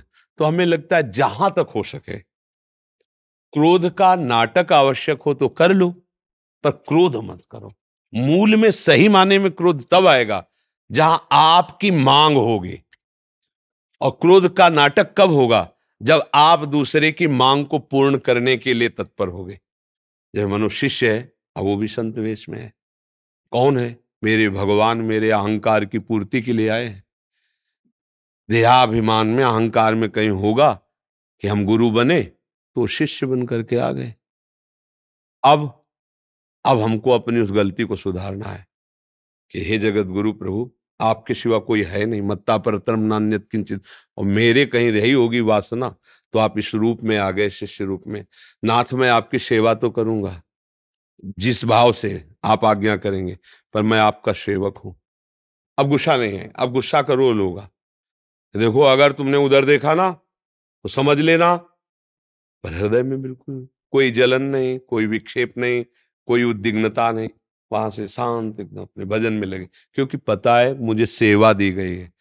अब अगर ये भाव हो जाए कि मैं गुरु सर्वज्ञ, तुम अल्पज्ञ, तुम्हारा कल्याण मेरे द्वारा होगा, बस अब गलती हमसे हो गई, अब भोगो, अब जलो। किसका कल्याण करने के लिए बैठे हो? अपना कल्याण करने के लिए नहीं। ये सब जनता, ये तो भगवान है, दूसरा कोई है ही नहीं। भगवान कह रहे मैं ही हूं, मैं हूं, समोहम सर्वभूतेषु सब में विराजमान वासुदेवा सर्वम। ये मुझे जानना है, मुझे जनाने के लिए वो आए हैं इस रूप में। अगर हमारे द्वारा किसी का कल्याण होता है, ऐसी भावना है, तो अभी जो कल्याण की बात हो आई नहीं समझ में। कल्याण की बात किसमें है? जब ये बात समझ में आ जाए कि सारा जगत मेरा भगवान का स्वरूप है, न कहीं राग, न कहीं द्वेष, न कहीं निंदा, न कहीं स्तुति। अब कल्याण की कोई जगह रह गई? अब तो कल्याण ही कल्याण हो गया। जब तक राग है, द्वेष है, तब तक कल्याण नहीं है। इसलिए क्रोध तो करो मत, और नाम खूब जप करो। और ये विश्वास रखो, नाम तुम्हारा मंगल करके ही रहेगा, उसका कभी किसी भी तरह से नाश नहीं होता। एक बार भी, हमारी ऐसी श्रद्धा है कि एक बार भी अगर नाम बोले आप तो जाओ, अब जहां भी जाओगे ये नाम बहुत भारी पड़ेगा। जहां भी जाओगे, जब हिसाब होगा, तो एक तरफ एक नाम है, एक तरफ तुम्हारे साथ स्वाप्निक कर्म है।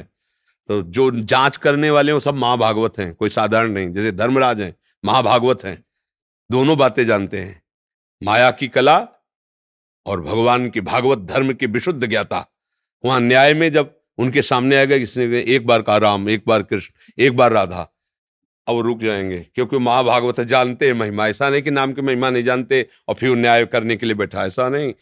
उनको पूछने की जरूरत नहीं होती, सबके मन में ही एक से, जैसे नहीं लैपटॉप में चिप लगाओ पूरा उतार लो, एक सेकंड में अनंत जीवों को देख लिया, क्या क्या एक सेकंड में। नहीं तो वहां तो लाइनें खड़ी रहे, वहां से लेकर मृत्यु लोक तक लाइन खड़ी रह के अब हमारा नंबर ही लिया, फिर वहां तो एक सेकंड में हजारों जीवों का हिसाब किताब हो गया। एक नाम भारी पड़ जाएगा, उनका दिमाग काम नहीं करेगा कि अब क्या करें।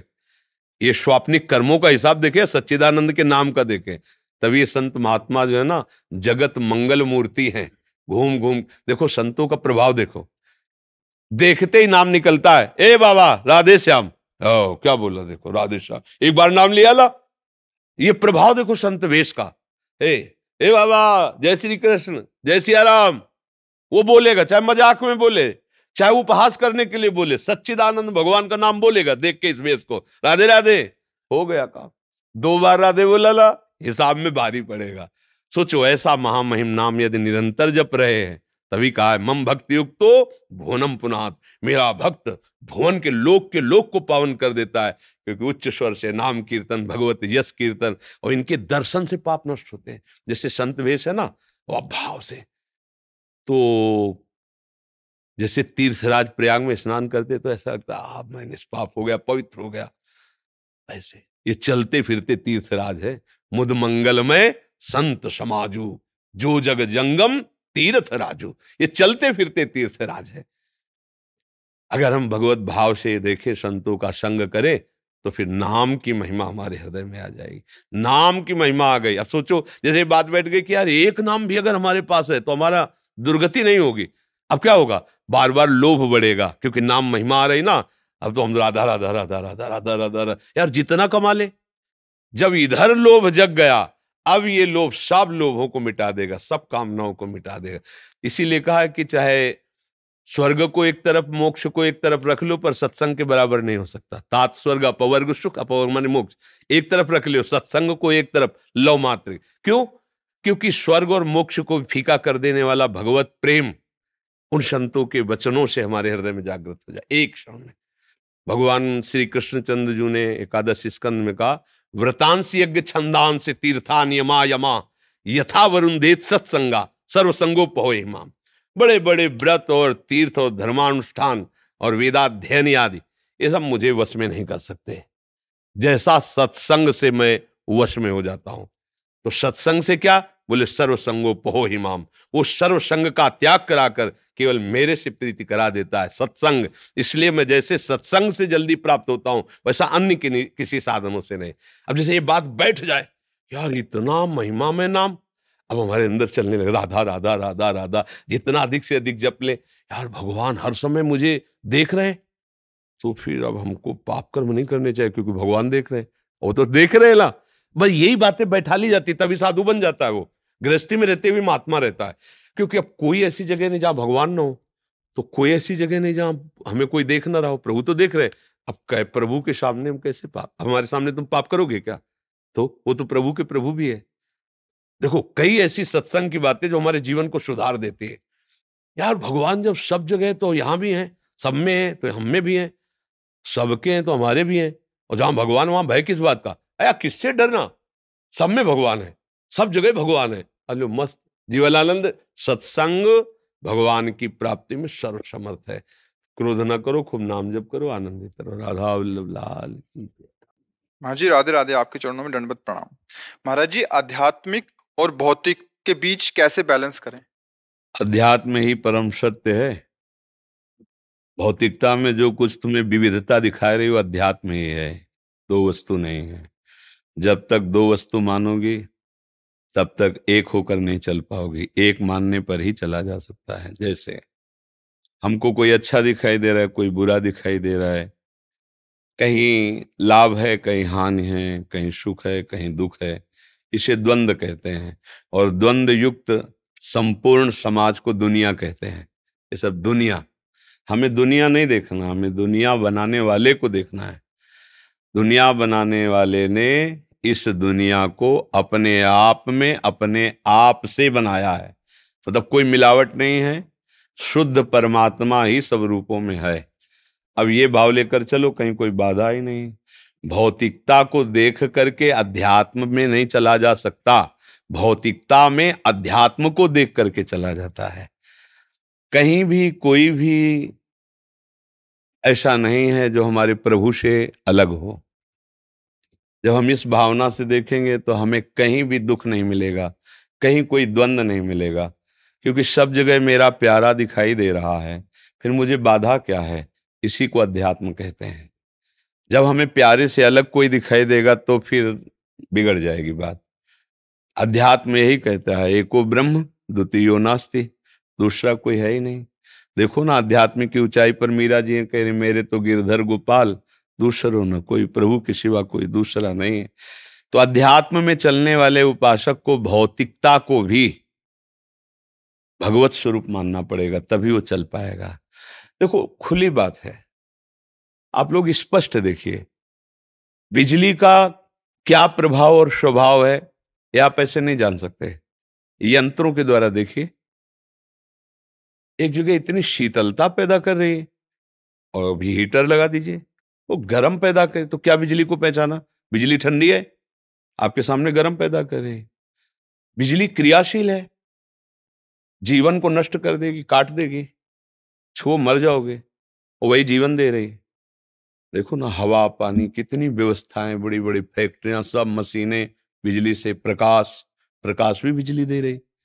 मतलब बिजली एक रस है, जो जिस यंत्र में जाती है उसका प्रभाव बदल जाता है। समझ रहे हो ना, बिजली एक रस है, यंत्रों के प्रभाव से उसका प्रभाव बदल जाता है।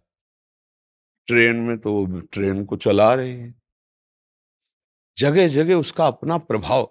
पर बिजली को जानने वाला यंत्रों के मोह में नहीं फंसेगा कि बिजली बहुत गर्म, बोले नहीं, बिजली गर्म नहीं है, बिजली यंत्र में आई है तो इस यंत्र का प्रभाव है गर्म करना, वही बिजली इस यंत्र में आई तो इसका प्रभाव शीतल करना, वायु दे रही, शीतलता दे रही।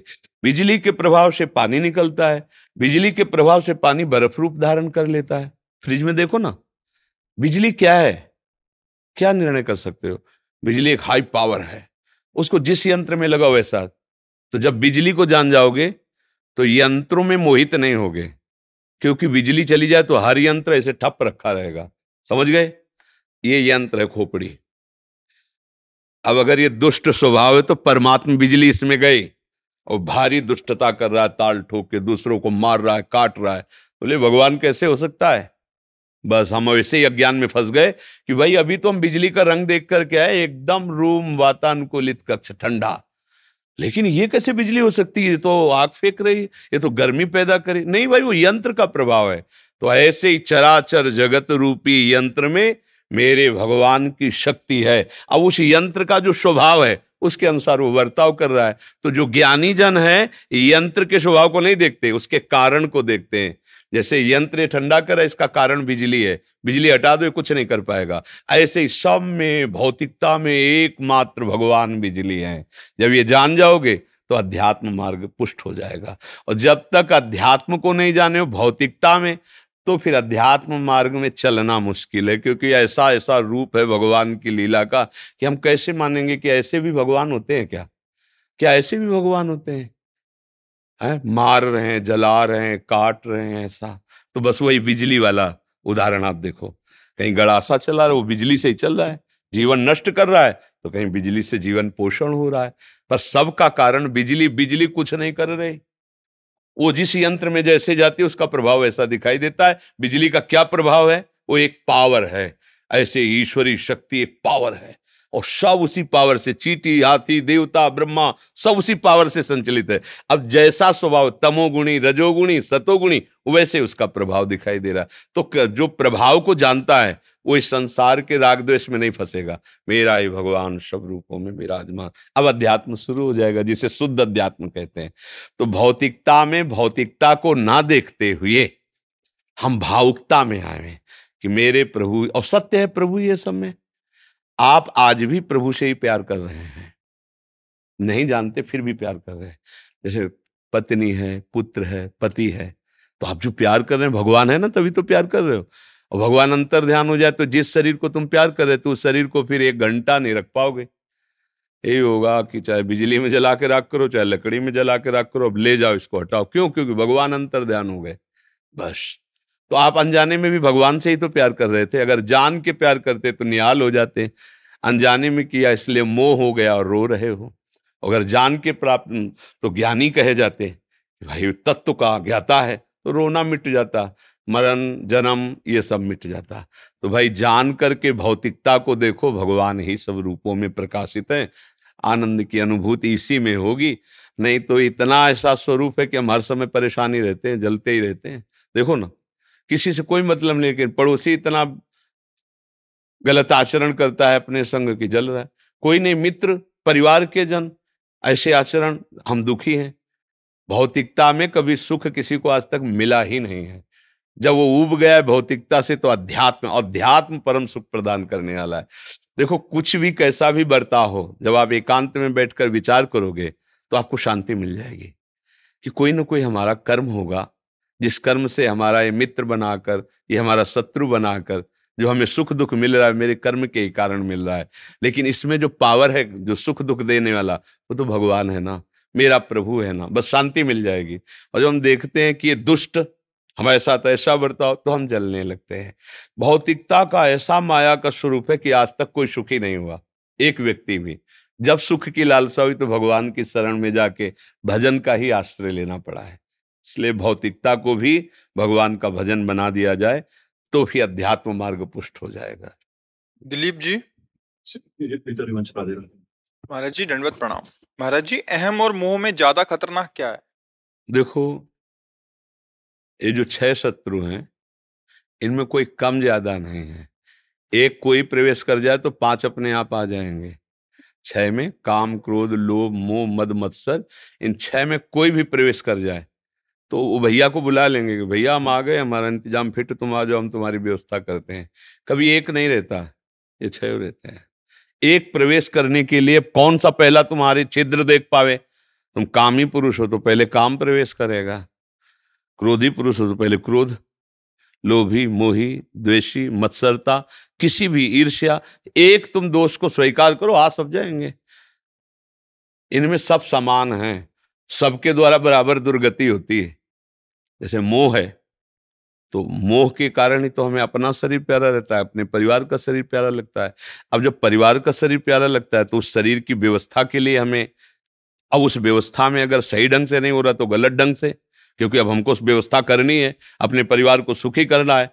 अब इतना मोह बढ़ गया कि दूसरे लड़के का अपहरण करके यदि हमें 50 लाख मिलते हैं, हमारा परिवार सुखी होता है, तो हम अपहरण कर लेते हैं। देखो, मोह में गिरता हुआ वो इतना गिर जाएगा कि काम भी आ जाएगा, क्रोध भी आ जाएगा, लोभ भी आ जाएगा, अहंकार भी आ जाएगा, मत्सरता भी आ जाएगी, ईर्ष्या, वो नष्ट हो जाएगा।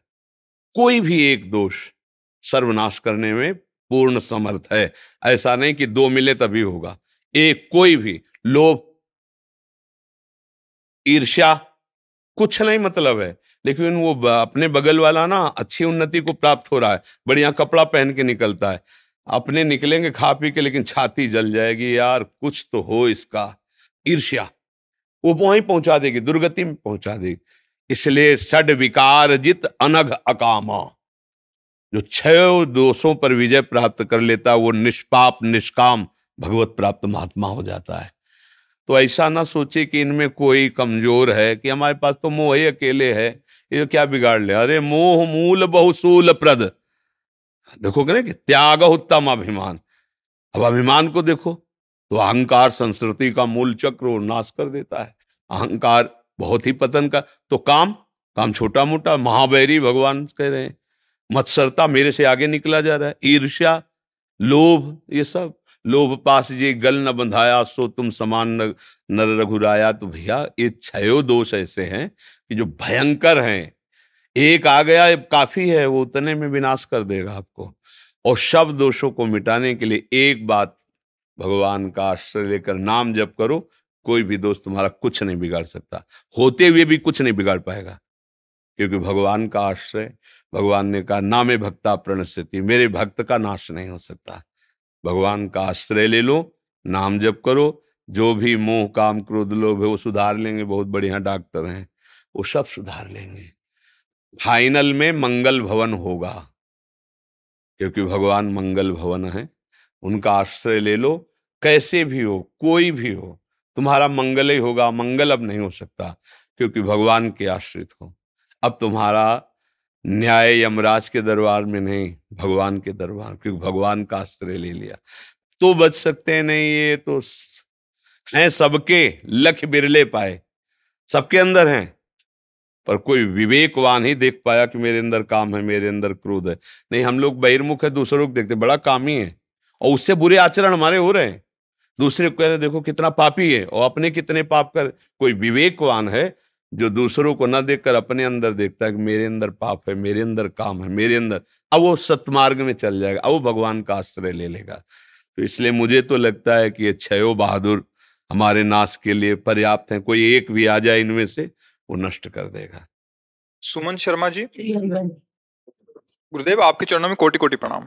महाराज जी, राधा रानी परम दयालु हैं, ये प्रमाण है कि हमें हर महीने वृंदावन बुलाती हैं। 2 वर्ष से आपका सत्संग उनकी कृपा से मिल रहा है, किंतु हम क्या करें जो हमें भी उनसे प्रेम करना आ जाए? कृपया करके मार्गदर्शन करें। प्रेम मूल यह नाम है, नाम ही प्रेम की जड़ है। जितना नाम जप करोगे उतने ही प्रियालाल से प्रेम होगा। जैसे हमारे एक एक कवल पर तृप्ति, पुष्टि, क्षुधा निवृत्ति अपने आप होती जाती है, पर हमें पता चलता है जब हम आधे पेट हो जाते हैं। 1-2 कवल में थोड़ी पता चलेगा। ऐसे ही एक एक नाम में संसार से वैराग्य, प्रियालाल से अनुराग और अपने स्वरूप का बोध, ये तीनों होते हैं। पर वो तब समझ में आएगा जब थोड़ा स्थिति बने। 24 घंटे में कम से कम 12 घंटे भजन तो हो, काम करते हुए, उठते बैठते, चलते फिरते हुए। तब आपको समझ में आया कि प्रियालाल से हमारा कितना अपनापन हो रहा है।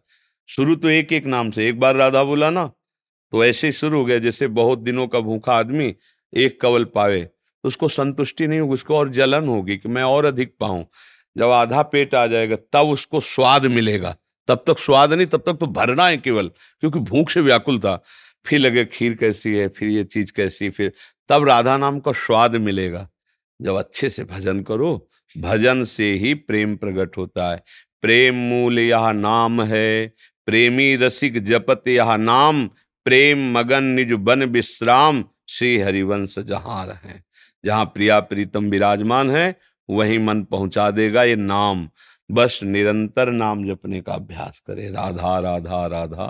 तो किशोरी जी बड़ी कृपालु हैं, राधा नाम के प्रभाव से प्रेम जागृत हो जाएगा। और ये आने जाने वाले भाव में कृपा को ना माने ज्यादा। कृपा तो उनकी है ही है। मान लो कल से तुम्हारा शरीर ऐसा हो जाए कि आने लायक न रहो तो तुम शिकायत करोगी कि श्री जी की कृपा अब नहीं है। ऐसा नहीं, लाडली जी की हर स्थिति में कृपा है। इसीलिए श्री चतुरासी जी के पहले पद की पहली पंक्ति, जोई जोई प्यारो करे सोई मोहि भावे, इसको ध्यान दीजिए। जोई जोई प्यारो करे सोई मोहि भावे। मुझे वही अच्छा लगता है जो मेरे प्यारे करते हैं। बुलाओ तो लाडली जू की जय, ना बुलाओ तो लाडली जू की जय। सुख में रखो तो जय, दुख में रखो तो जय। हे प्रियाजू, अब मेरे जीवन का पूरा भार आप दोनों के चरणों में, प्रियालाल के चरणों में समर्पित है, अब जैसा चाहो। तो इससे क्या होगा कि आपका मन कभी निराश नहीं होगा। अगर किसी एक बात को, अनुकूलता को तुमने कृपा मान ली तो जब प्रतिकूलता आ जाएगी तो तुम फिर मानोगी कि अब राधा रानी की कृपा नहीं रही, क्योंकि अब मैं वृंदावन लायक नहीं रही, जाने लायक नहीं रही। शरीर है, कभी कोई ऐसी परिस्थिति आ सकती है, ऐसी घटना घट सकती है, ये नाशवान शरीर। फिर आप कहोगे श्री जी की हम पे कृपा नहीं। श्री जी की हर परिस्थिति में कृपा है, क्योंकि वो कृपा समुद्र है। तो हमें उस कृपा का परिचय जानना होगा। अगर हम अनुकूलता में, अच्छे में कृपा देखेंगे तो फिर जब बुरी परिस्थिति आएगी तब हम क्या करेंगे? हमें तो जोई जोई प्यारो करे सोई मोहि भावे, जैसी प्यारी जो करे उसी में हमें सुख है। हमारा कर्तव्य है कि हम उनको भूले ना, उनकी याद में रहें। शरीर काम करे न करे, मान लो अभी पड़ जाए तो राधा राधा राधा राधा। होश है तो राधा राधा, नहीं है तो अब आप जानो, क्योंकि आपको समर्पित है। फिर उस समय श्री जी संभालती है, स्वयं आके संभालती है। वंदना पांडे जी, माँ जी आपके चरणों में कोटि कोटि प्रणाम। गुरुदेव भगवान, जीवन में भजन जैसा चाहिए वैसा नहीं हो रहा, लेकिन जब ये सोचती हूँ तो लगता है जो कुछ करा रही हैं वो भी तो श्री जी करा रही हैं, मैं कौन होती हूँ सोचने वाली। तो क्या महाराज जी ऐसा मन में चल रहा है ठीक है? जो कुछ में क्या हमसे ऐसा भी हो सकता है कि गलत हो जाए, श्री जी के विरुद्ध आचरण हो जाए, क्या ऐसा हो सकता है? अब जैसे हम कोई आके हमसे संसार की बातें करने लगे तो हम इसे श्री जी की इच्छा मानेंगे क्या? इसमें हमारे गुरुजनों का आदेश, अलम विषय वार्ताया, बंद करो भोगों की चर्चा। तो अब जब कोई भोगों की चर्चा करेगा तो राधा राधा राधा राधा, मुझे नहीं सुनना, अब उसको कहते भैया श्री जी की जैसी इच्छा। तो देखो ये समझना होगा, कोई गलत आदमी आकर के हमारे गलत व्यवहार कर हम कहते श्री जी की इच्छा, ऐसा उसमें थोड़ा ध्यान देना होगा। जब तक हमारी अध्यात्म की ऊंची स्थिति नहीं आती तब तक सावधानी की जरूरत है। हमारे पास कोई गलत व्यक्ति, गलत आचरण या हमारा मन ही गलत सलाह दे रहा है, वो श्री जी की इच्छा नहीं है, वो वासना है, वो गलत संग है, वो कुसंग है। उसके लिए आदेश है, तजोरे मन हरि विमुखन को संग, जाके संग कुमति मति उपजय करत भजन में भंग। आदेश है ना, तजोरे मन हरि विमुखन को संग। अगर हमारी कोई वृत्ति गलत है या कोई व्यक्ति गलत है तो हमें उसके संग का त्याग करना है। हर समय हमारा प्रयास ये है कि एक एक श्वास में हम कई कई नाम जप कर सकें। प्रयास है, असफलता हो रही तब हम कह रहे हैं जैसी श्री जी की इच्छा, पर प्रयास हमारा जारी रहेगा। भजन हम बहुत अच्छे से करते हैं और बहुत तृप्तिजनक करते हैं, ऐसा आज तक किसी को अनुभव नहीं हुआ, क्योंकि जितने आप भजन में लगोगे उतनी भूख बढ़ जाती है भजन की।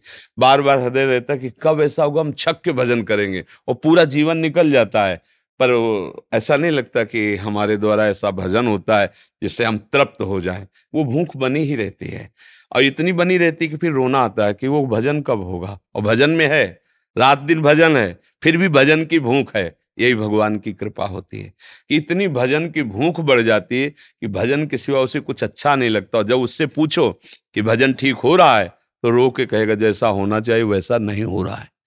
ये तो भागवतिक बात हुई, पर वास्तविक यदि हमारा कोई भजन से बिलग आचरण है तो हमें फिर उस पर यह नहीं मानना चाहिए कि श्री जी की जैसी इच्छा है, नहीं, हमको उसमें लड़ना पड़ेगा। श्री जी के प्रतिकूल हम आचरण नहीं करेंगे, प्राण त्याग सकते हैं, लेकिन हम किसी की हिंसा, गंदे आचरण, गंदा व्यवहार नहीं कर सकते। तभी तो मार्ग बनेगा परमार्थ का। नहीं फिर अगर हम इसे छूट दे देंगे तो मन फिर वहीं पहुंच जाएगा, कहेगा भगवान की ऐसी इच्छा थी। तो इसलिए हमें सावधान रहना है। नेहा राघव जी दिल्ली से, श्री हरिवंश महाराष्ट्री। महाराज जी आपके और श्री जी कृपा से लगभग 3 साल से वाणी पाठ हो रहा है, पर आज भी पदों का अर्थ समझ नहीं आता, मन में बहुत इच्छा होती है कि इसका पद का अर्थ समझने के लिए जब हृदय पवित्र होगा तो पद की लीला दर्शाती, अर्थ नहीं समझ में दिखाई, पद का साक्षात्कार होता है।